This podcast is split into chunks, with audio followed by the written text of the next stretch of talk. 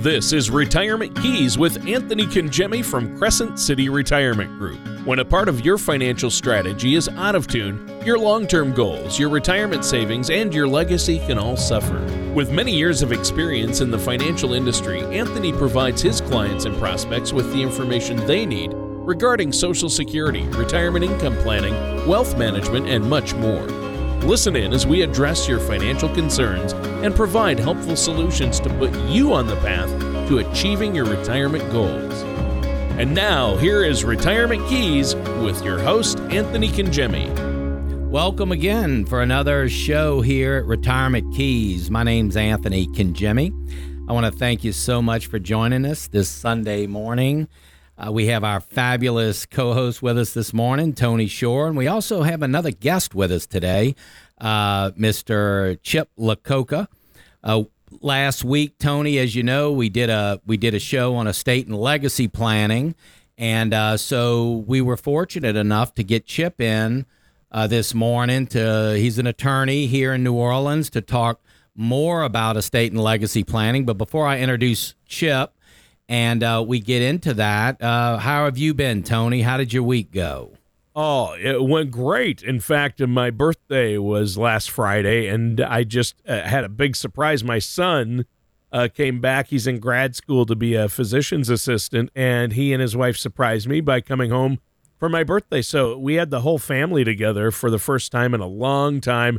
Went out to a great old school supper club, you know, steakhouse like the old style steakhouse. Awesome. Uh, couldn't be better. So I'm in a good mood. Work's been busy. How about you, Anthony? What have you been up to? You're you just uh, you've been running around like crazy this time of year. You're really busy, aren't you? Well, I mean, it's you know tax season and everybody's yep. you know getting you know we're we're doing last you know minute tax planning, which you know obviously is can be really be a game changer, Tony, as it relates to you know retirement planning and making sure that we're real tax efficient. So yeah, this time of year is hectic for us, uh, but it hadn't been all work. You know, I had my kids in this weekend and and we had some fun. And uh, Anthony loves to fish. You know, he he's a senior oh, yeah. at UL. He's finishing up his finance degree and. I tell you though, I mean, he I, I try to talk to him about what is where his interests lie as it relates to finance, and all the kid wants to talk about is fishing. So I, I don't know. I mean, you yeah. know, so he know. is Anthony Jr. You gotta you gotta bring him into the fold. Yes, yes. So anyway, so anyway, I'm happy to have you here, Tony. We couldn't do the show without you. And as I mentioned, we have a uh, you know an attorney that we've been working with for years now, Mr. Chip LaCoca. He's an estate planning attorney here in New Orleans. Uh, he's a, a, partner at the law firm of Manny and LaCoca. Uh, he's been practicing law here for about 30 years now. Chip, uh, you know, he's got some accolades. He's been named by New Orleans Magazine as a top lawyer in New Orleans, the New Orleans area, as well as top lawyer in the state of Louisiana. So he, Chip's, you know, when it comes to estate planning, and uh, wills and trusts and all of this. Uh, I think we've got the right guy on the show. So we're really happy to have Chip. And let me just say, he's also a bestseller and award winning author of the historical fiction novels. So, uh, Chip, you um you uh that's that's pretty impressive, man. You've got uh Yeah. Yeah, it really is. And and let me just say, you know, I know this is a New Orleans thing, but we always want to know where somebody went to high school. And uh, Chip was, uh, you know, he uh, he was a Jesuit, so he was a Blue Jay, a Jesuit, and then he got his law degree at Loyola. Chip, so much, uh, thank you so much for being with us. I'm, I'm thrilled to be here today, Anthony. Thanks for having me. Absolutely. And so, as I mentioned, you know, when we talk about retirement and uh, planning, there's really five key areas that we uh, that we think are important. Estate and legacy planning, obviously, being one of them. Healthcare, investments, income planning, and then, of course, taxes. So, when we think about a holistic retirement plan, these are really the the five key areas that we that we address. And last week, Tony and I we did a show on estate and legacy planning, and so having you here today is really just uh, so fitting because we really had more technical questions, especially about uh, you know this type of work in Louisiana. I- I'm just curious before we get started, Chip, what would you say in terms of you know because of course we're in a this Napoleonic code and community property state versus let's say probate. I mean, you know, we're in a different we're in a different uh, uh, uh, type of work as it relates to that. Am I right? Yes, we're in particularly in Louisiana, we're just so different from other states around the union. So, it, you know, for, for your audience out there, when they listen to other financial planners outside of Louisiana, be very careful just because our laws don't exactly match up with other states. So that's why it's important that they speak to an attorney in the New Orleans or Louisiana area, just because they're up on this of the law of Louisiana. the Louisiana law. So these so when people go to like Legal Zoom and just print wills off of a off of a, a website that may The may not be the results can be very poor. yeah. And you got to be very careful because it will be you. You'd hate to think you have a plan in place, and then when you pass away, it actually makes it very difficult for the family because the results are not what the person had expected. had expected. Yeah, you know, and I always uh, I feel like estate planning. I mean, there's really no, you know, in terms of you know what someone wants to do. There's really no right or wrong. It's really just you know determining how you want things to go, and then making sure you have the proper documents in place to make it happen. That's it. You're absolutely right. It's it's understanding what your goal is, and then making sure that it's legally correct, and that we get where the where the client wants to go. Right. Absolutely. Tony, uh, I know you do shows all over the country with advisors. Uh, That's why you're such a wealth of, you know, such a great co-host. I mean, I mean that sincerely because of you know how much you're exposed to. Do you find that this topic resonates around the country? It does, and I find even more that what you and Chip are talking about right now, the difference from state to state is huge because, uh, you know, where I grew up, it was right on the edge of Minnesota and Wisconsin, and the laws are very different regarding estate planning, and it's the same way everywhere. Like you said, Louisiana, uh, Chip is a, uh, you know, it's a, uh community property state, and there are some states that are like that. Uh, where I grew up in Minnesota, it is not, and so it's completely different. So um, there are a handful of states that are community property states, and I, I think that's uh, a lot of times a good thing, but it's completely different from place to place. And when I have talked to financial advisors all over the country, um, that's why you need to really find an attorney that specializes where you're at. And of course, uh, Chip, you have knowledge of not only just Louisiana, but other places. But it really helps to focus, doesn't it? It does. It it it really does. Yeah, so very good. So, uh, Chip, I have you know in anticipation of you coming in to the studio this morning, I uh, I jotted down some questions I'd like to ask. So, I'd like to start with just simply, you know, why should someone have a will? Tell us a little bit about a will and why you think it's important. And I'll just say this, Anthony. My job today, I think, is going to be we'll call it Succession 101. It's to give the basics for estate planning um, in Louisiana. Of course, we can get more in depth when I would meet, the, meet with the client, but just for the radio audience, I think it's just to kind of touch on some topics. I think that's a great question. Why should I have a will? Of course, that's probably the number one document that everyone should have in an estate plan.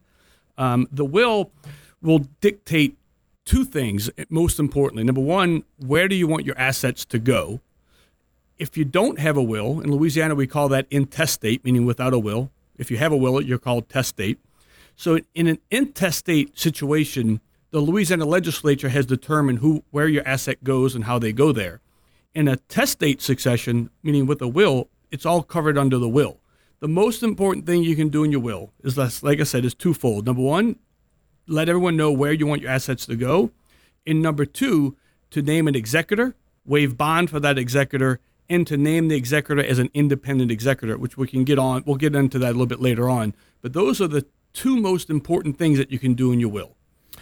Very good. So we just want to know where we want assets to go, and we want to make sure we have a good executor and waive bond for the executor. Correct. Um, you know, and I know we'll probably get into this, but uh, you know, the will puts those assets through the succession, if you will, or through the estate, And then there's the you know other aspect of things which I think we'll get into as it relates to beneficiary designations. You know, at the end of the day, and I and and correct me if I'm wrong, Chip, but when we talk about succession or transferring assets from let's say one person to another we're really just talking about what the retitling That's that's what a succession is. is How do you succeed to the property of another? So it's basically just retitling the assets in the name of the heirs if it's an intestate or legatees if there's a will. I see. Very good. So it's the retitling of an asset. So if I have a car in my name or a boat in my name and I were to pass away and I'm trying, you know, I would like my son, my oldest son who you know, we fish together and I would want him to have that boat. It would have to be clear in my will that he would get it, let's say, and then when they put my estate through succession, then it would it would be clear that he would receive that and then they would retitle it in his name. That is correct. Usually through a judgment of possession, and then that the title would then transfer to your son in that situation. Okay.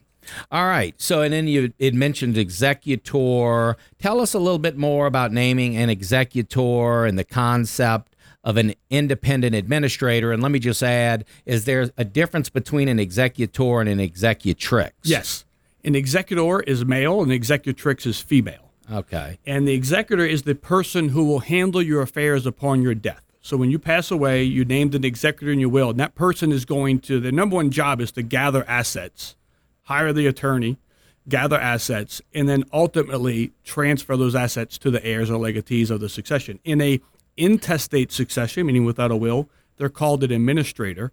and a testate succession, meaning with a will, they're called an executor. When I first got of law school, there was no such thing as independent administration. So, let's say we use the example of selling a piece of property. If you wanted to sell a piece of property and you were an executor of an estate, you would have to petition the court to sell the property, run an advertisement in a newspaper, get permission to sell, then run another advertisement, and then eventually be able to sell it about 45 days later after that last advertisement in the newspaper. Now, And what was the reason for the advertising? um, Tell me- just to give heirs and legatees the ability to contest it if they wanted to. I see. Now, under the concept of independent administration, once the executor has been confirmed by the court as the independent administrator, they don't need court authority to do anything. They can go to the act of sale the very next day and sell the property without having to do any advertisements, without having to petition the court or anything. It's really streamlined the expenses of succession hmm. because it's a lot easier to work to, to do everything. Now, some wills, you know, people have done wills before they changed the law in this matter. So, what happens if you died and your will doesn't provide for an independent administration? Well, the Louisiana legislature has covered that. And it, what happens is that all of the general legatees, meaning the people who are the um, the heirs of the residual estate, not a particular bequest of the residual estate, they can all agree to have an independent administration and to name that person as the independent administrator or executor. Doesn't matter if there's a will or not. It's it's all the heirs can agree to appoint that person. So even if you don't have a will or if you if your will doesn't mention independent administration, you can still get there because everyone can agree. But that's why it's important to do a will and to name an independent administrator because sometimes you'll have a situation where the families don't agree. And yes, it happens in estate planning in estates where the families don't all agree. Yeah, there might be a conflict or one they- say something, oh no, I thought it was supposed to be like this and that. And then that's when it can start getting expensive, I Correct. guess. It does, and that's where if if you if you know if you didn't name an inde- if you didn't say the executor could act as independent, the family may not all agree to have an independent administration, and it just ends up costing the succession a whole lot more money Right. than it really should. So Right. that's that's one of the reasons why you want to make sure you have a will. So, so I mean, it would be safe to say that just having a very clear, up to date, you know, will that has all of the language, the proper language in it, and then, and and I would say, and you correct me if I'm wrong, but being as you know specific eh, as you could be as it relates to the assets uh, is important. It is important. It's also important to name um, substitute executors. So you always want to name, you know, for example, if, If you're somebody- married, you may name your wife as the initial executrix, but then you want to name a substitute. You can name as many substitutes as you want, um, just so that there's someone always, you know, so as you know, the, the purpose of drafting a will, I always like to say it's like a bad soap opera, you know, where you you cover one thing and then what happens when this happens, what happens when this happens, and you want to lay that all out so that in case the client never comes back to you, you've done the best that you can to lay out every possible situation down the road with the caveat, you know, of course come back if there's a change in circumstances, but just in case I try to draft my will so that they don't have to come back. You know, if something if somebody dies or something, it's all been covered in the will. my thought is if you have a properly uh, drafted will, the succession process, I mean, at least the ones that I've I've seen with people that have you know wills, uh, it really it's not that cumbersome. Can you speak a little bit about a trust This, and and this all? is going to be my pet peeve, and um, people will probably disagree with me, but that's that's okay. Um, so what we're talking about in specific is called a living trust or or revocable trust. That's what they're known as. They really got their start in California because probate costs in California are astronomical. Usually a percentage of the value of the estate, and um, it could you know it could get to be very expensive doing probate in California. Here in Louisiana, our probate costs are not that expensive the probate cost is less than five hundred dollars to file the probate in a court in Louisiana. The executor, as I said before, hires the attorney, so they're going to know. Most attorneys, almost all attorneys, are going to charge an hourly rate. Um, so they're going to get an idea when they meet with the attorney what the fee is going to be for the succession. for the succession. Mm-hmm. Um, what I find, the way a living trust works, and what, why I have a pet peeve about it, is that they spend the money to get this living trust. The object is to put everything into the trust so that the trust now owns all the assets. Mm-hmm. They still have to do a will, and it's called a pour-over will. So uh, that says basically, upon my death, whatever's not in the trust, I leave to the trust. What I have found in my practice is most people who do the living trust don't transfer all their assets into the living trust anyway. They don't transfer tr- transfer the house, or they don't transfer the cars, they don't transfer all their bank accounts. So they still need to go through probate anyway. So what was the point?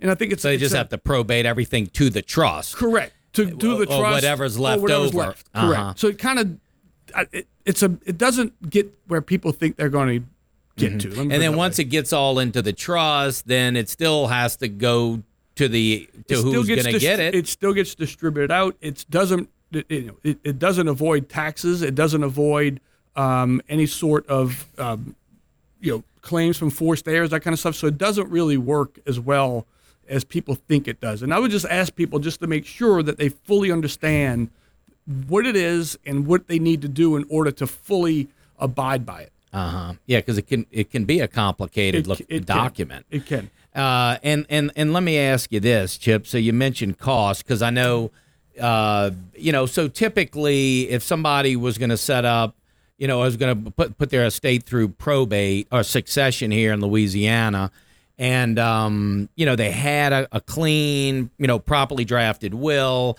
I mean, what is you know, and, and you know, what what is something that typically, I mean, on the high side, Sure. what does something like that look like? and, and just keep in mind. So, of course, if there's if there's problems involved, then it's going to be More. higher, right? It's going to be more because there's going to be a, a- a litigation or whatever. But in a Problems meaning- uh, a fight here or just problems with assets and you know whatever. You you know usually litigated type matters. If it's if it's, if it's your normal succession, you're looking at five hundred dollars in court costs. You're probably looking at if you have one piece of real estate, you have to record that with land records in whatever parish you're going to be in, which would probably be about another two hundred dollars. So you're looking at less than thousand dollars in court costs. And attorney's fees will probably run you somewhere between two thousand to three thousand dollars, depending on the level of work that's involved, how many heirs they got to deal with, how many you know how many people are signing, and just what's the overall size of the estate. Just because of the you know how many banks is the is the attorney dealing with, that kind of stuff. Right. Um, So I mean, it's not about- the, the big twenty and thirty thousand dollars up here. I mean, it, no, nowhere close. nowhere close. Yeah. Nowhere close. Yeah. So uh, very good. And so And can I just mention one thing too? Because Sure. it, it, in, when I first got to law school, you see wills where it would say I named Chip Lococo as the attorney for my estate.